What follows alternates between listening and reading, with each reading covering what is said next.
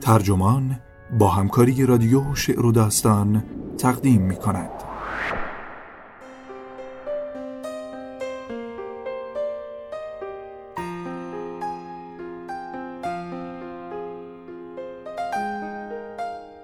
خانه مکانی فیزیکی نیست رویایی ذهنی است نوشته مگان داون ترجمه علیرضا شفیعی نسب گوینده مرزیه رحیمی.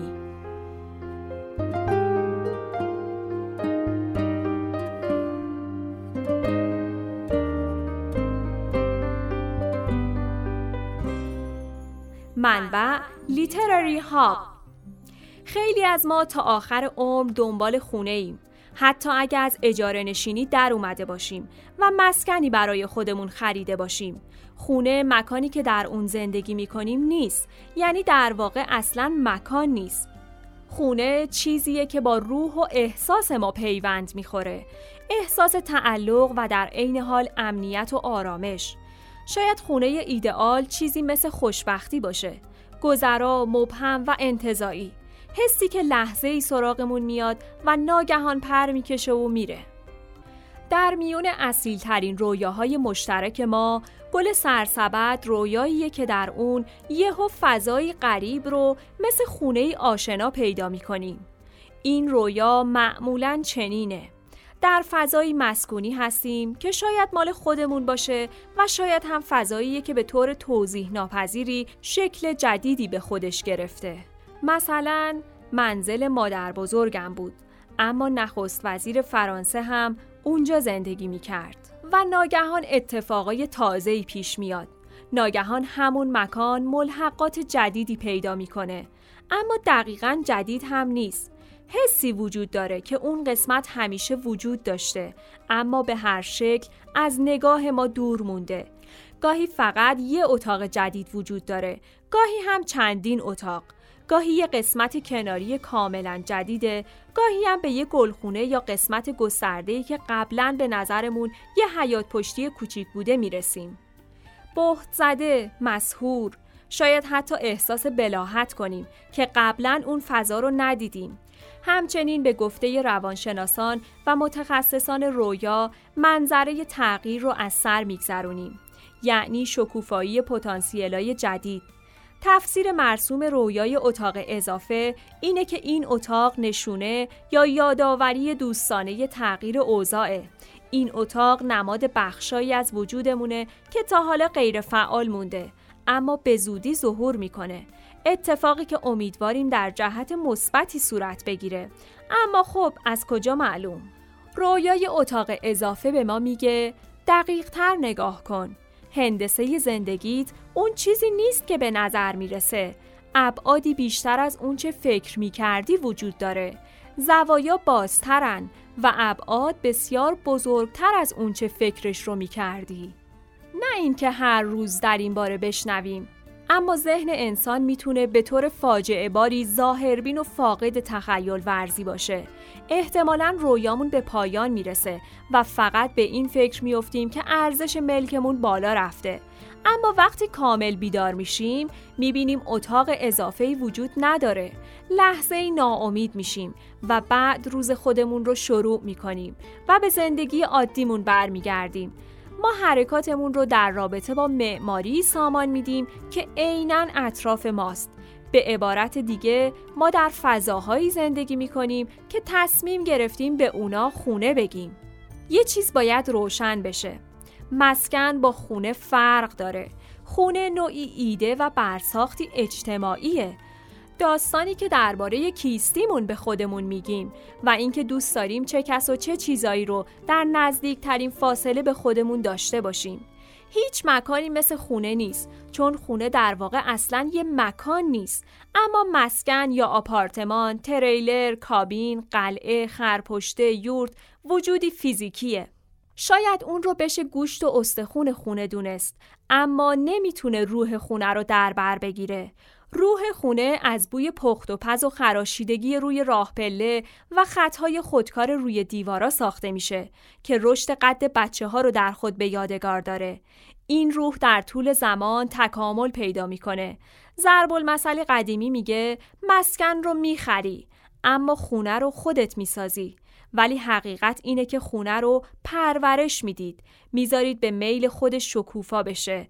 منتظرش میمونید. روزی که وارد ساختمون مسکونی جدیدی میشیم بعید خونه اونجا باشه. گاهی حتی تا وقتی از اون منزل اساس کشی می‌کنیم هم خونه اونجا نیست. شاید باید خودمون رو خوششانس بدونیم اگه در طول عمرمون یه خونه واقعی به دست بیاریم. همونطور که اگه به یه عشق واقعی برسیم فرزن خوششانسیم.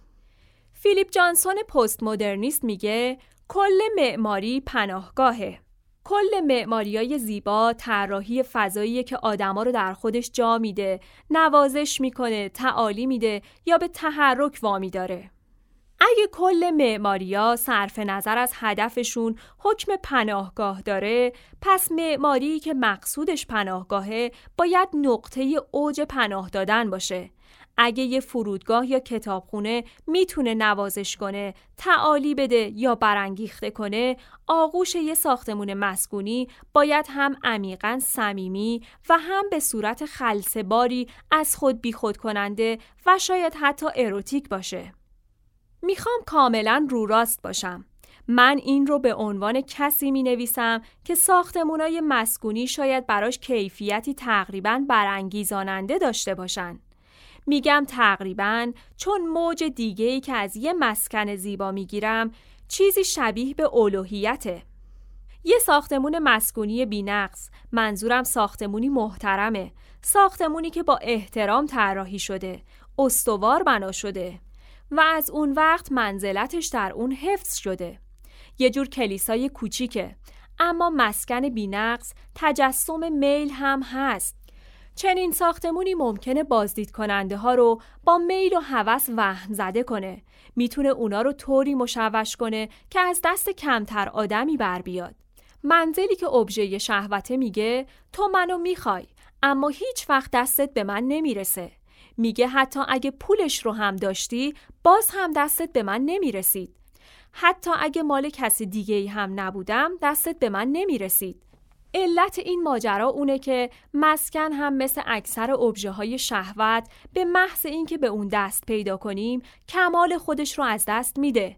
وقتی به یه مسکن دست پیدا می‌کنین یعنی همون لحظه ای که قرارداد رو امضا می‌کنین جادوی اون باطل میشه. یعنی میپذیرید که مسکن محل زندگیتون هرگز همون مسکنی نخواهد بود که با چنان ولعی میل اون رو داشتید. یعنی قبول این که رویای آمریکایی خونداری مشروط به پشت کردن به دیگر رویاهاست. مثلا همون رویایی که در اون اتاقایی در جاهای جدید ظاهر میشه. شاید به همین دلیله که معمارها این چنین جذاب و حتی منبع الهامن. اونا اگه اتاقی اضافی می‌خوان کافی اون رو ترسیم کنن. اگه خواهان پنجرهی بزرگتر، راهروی پهنتر یا کلا طرحی نو هستن، قلمشون اون رو محقق می‌کنه. دست کم فانتزی افراد غیر متخصص اینه. تعجبی نداره که بسیاری از قهرمانای ادبیات و سینما معمارن. این شغل به خصوص وقتی به دست مردا باشه ظاهرا ترکیبی رضایت بخش از انواع جذابیته. مرد معمار با حساسیت و ذوق هنری پشت میز طراحی خودش میشینه. مرد معمار در کنار چارچوب فولادی ساختمونی نیمه ساز بر بلندای زمین نشسته در حالی که کلاهی آهنین بر سر و نقشه های ساختمون رو لول کرده زیر بغل گرفته مرد معمار رو به آسمون به آفریده خود نگاه می‌کنه و بازتاب نور خورشید در شیشه و فولاد صورتش رو روشن می‌کنه و شکوه و جلال کل اون منظره اون رو شگفت زده می‌کنه در حالی که خودش هم به نوبه خود شکوهمنده.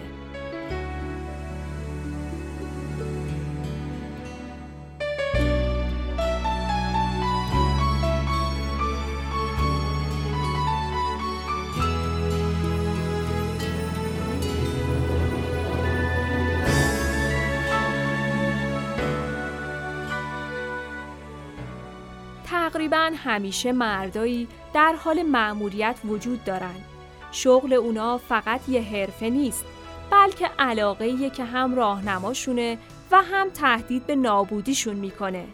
در رمان سرچشمه اثر آین رند که شاید نمونه اعلای افسونسازی معماری باشه شخصیت یدنده و زمخت هاوارد رورک باعث میشه کارش به بیگاری در یه معدن ختم بشه چون حاضر نیست اصول زیبایی شناختی خودش رو زیر پا بذاره. در رمان مورد سوخته اثر گراهام گرین هم قهرمان که معماری مشهور در دنیاست اما در وجود خودش احساس پوچی می‌کنه برای آرامش به اجتماع جزامی ها میگریزه. هالیوود هم ظاهرا ترجیح میده معمارانش رو بیچاره و ماتم زده نشون بده. حالا چه به صورت پدرای دوست داشتنی و ای نظیر شخصیت تام هنگس در بیخواب در سیاتل و شخصیت لیام نیسون در در واقع عشق حتی معمار پدر سالار و خصوصا غیر ماتم زده بردی بانچ هم از نظر فنی پدری همسرمرده بود نه؟ یا نامزدهای حراسون از تعهد و شوهرهای حسود و بیغیرت. در اکثر موارد نگرش افراطی اونا عمیقا به نابودیشون منجر میشه. چرا وودی هالسون که در پیشنهاد بیشرمانه نقش یه معمار گرفتار رو بازی می‌کرد به رابرت ردفورد اجازه داد به ازای یه میلیون دلار با همسرش بخوابه. چون برای ساختن خونه رویاییش شدیداً زیر بار قرض رفته. راهی بدتر از این برای سقوط وجود داره؟ به نظرم یکی از مشکلاتی که با پرسش خونه کجاست و شاید بدتر از اون اهل کجایی دارم اینه که پیچیدگی های افراد رو نادیده می‌گیره. همه ما یه زادگاه مشخص داریم. شاید به استثنای کسایی که در دریا یا در پرواز به دنیا میان. اما بقیه ماجرا فقط بحث تفسیره. سکونتگاه هایی که در اونا بزرگ میشیم لزوما حکم خونه ندارن. شهرهایی که در اونا بزرگ میشیم همیشه حس شهر زادگاه رو به ما نمیدن. مکانهایی که در بزرگسالی در اونها ساکن میشیم هم همینطور. اطلاعات سرشماری حاکی از اونه که آمریکایی ها به طور متوسط در طول عمرشون 11 بار اساس کشی می‌کنن. من خودم متاسفانه در طی سالها حداقل در سی منزل و آپارتمان زندگی کردم. البته از این قضیه متاسف نیستم. هر یک از اونا به شیوه خودش برام هیجان انگیز بود. اما با وجود این هیجانات فقط چند تا از اونا حس خونه داشتن. اما حتی در اونا هم حس موجود از اون نوعی بود که یه لحظه به شما دست میده و بعد پر می‌کشه. خونه هم مثل شادی مفهوم انتظایی دیگه که آمریکایی ها همیشه سعی می‌کنن اون رو شسته رفته تعریف کنن. همیشه اونقدر گذرا به نظرم رسیده که ارزش صحبت کردن نداشته باشه. خونه هم مثل شادی وقتی به تورتون بخوره فوقالعاده است اما نمی‌تونید دنبال اون برید. اما مسکن رو تا حد زیادی میشه دنبالش رفت. بی دلیل نیست که خرید مسکن یا آپارتمان رو شکار میگن. املاک ما رو تبدیل به حیوانایی درنده می‌کنن. می‌تونیم به صورت آنلاین یا از خیابون دنبال یه مسکن بیفتیم. می‌تونیم حتی قبل از اینکه وارد خونه بشیم در مورد اون وسواس به خرج بدیم. بجنگیم در ذهنمون وارد اون بشیم و شروع به تخریب دیواراش بکنیم. می‌تونیم یک شنبه ها به خونه های درباز بریم طوری که انگار به کلیسا رفتیم. می‌تونیم 24 ساعته برنامه های طراحی خونه رو در تلویزیون تماشا کنیم.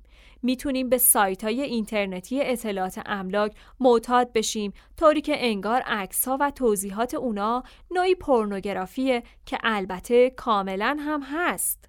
در اقتباس سینمایی از رمان سرچشمه پاتریشیا نیل در نقش دومینیک فرانکون معشوقه و سپس همسر خشک رفتار و رنج دیده هاوارد رورک میگه ای کاش هیچ وقت ساختمونتون رو ندیده بودم. همون چیزایی ما رو اسیر می‌کنن که اونا رو تحسین می‌کنیم یا می‌خوایم. کاملا روشنه که مسکنها هرچند جزء اصلی ترین منابع حفاظت ما هستند از بزرگترین اسیر کننده های ما هم به شمار میان. شاید بتونیم بگیم علت این امر اونه که به خاطر اونا زیاد زیر بار قرض میریم و زیاد بزرگشون می‌کنیم و خرت و پرتای زیادی داخلشون می‌ذاریم. می‌تونیم بگیم علت اینه که همیشه نیازمند توجهمونن. همیشه تهدید به چکه یا شکاف و قرار گرفتن در معرض طوفان می‌کنن. مسکنها پناهگاهن اما بلایایی کمین گرفته هم هستن و ظالمانه تر از همه این که اونا آینن. انعکاس خستگی ناپذیر و بیرحم بهترین و بدترین قرایزمون برخلاف هرج و مرج و ناخوشایندی های دنیای بیرون که نمیشه خودمون رو مسئول اون بدونیم صحنه زیر سقفمون ساخت خودمونه چهره بیتوجه ما مثلا خرت و پرت، گرد و خاک، کشای آشپزخونه پر از ریزه های ناشناس که بلای جون هر خونه هم مثل چهره مرتب و شسته رفته بخشی از ماست. مسکنهای ما فقط مکان نمایش نیستند بلکه مخفیگاه هم هستند اما خونه ها ناکجاهای باشکوه و دیوانه کنندن. خونه ها همون چیزی هن که در تمام طول عمر به دنبال اونا میگردیم. یا از اونا گریزونیم یا هر دو. اونا محتوای رویامونن.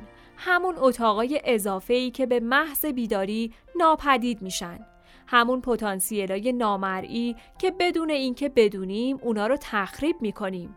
خونه ها معماری ذهن ناخداگاهن فضایی که از لحاظ فیزیکی قابل سکونت نیست. خدا رو شکر که هنوز افرادی هستن که خونه می‌سازن.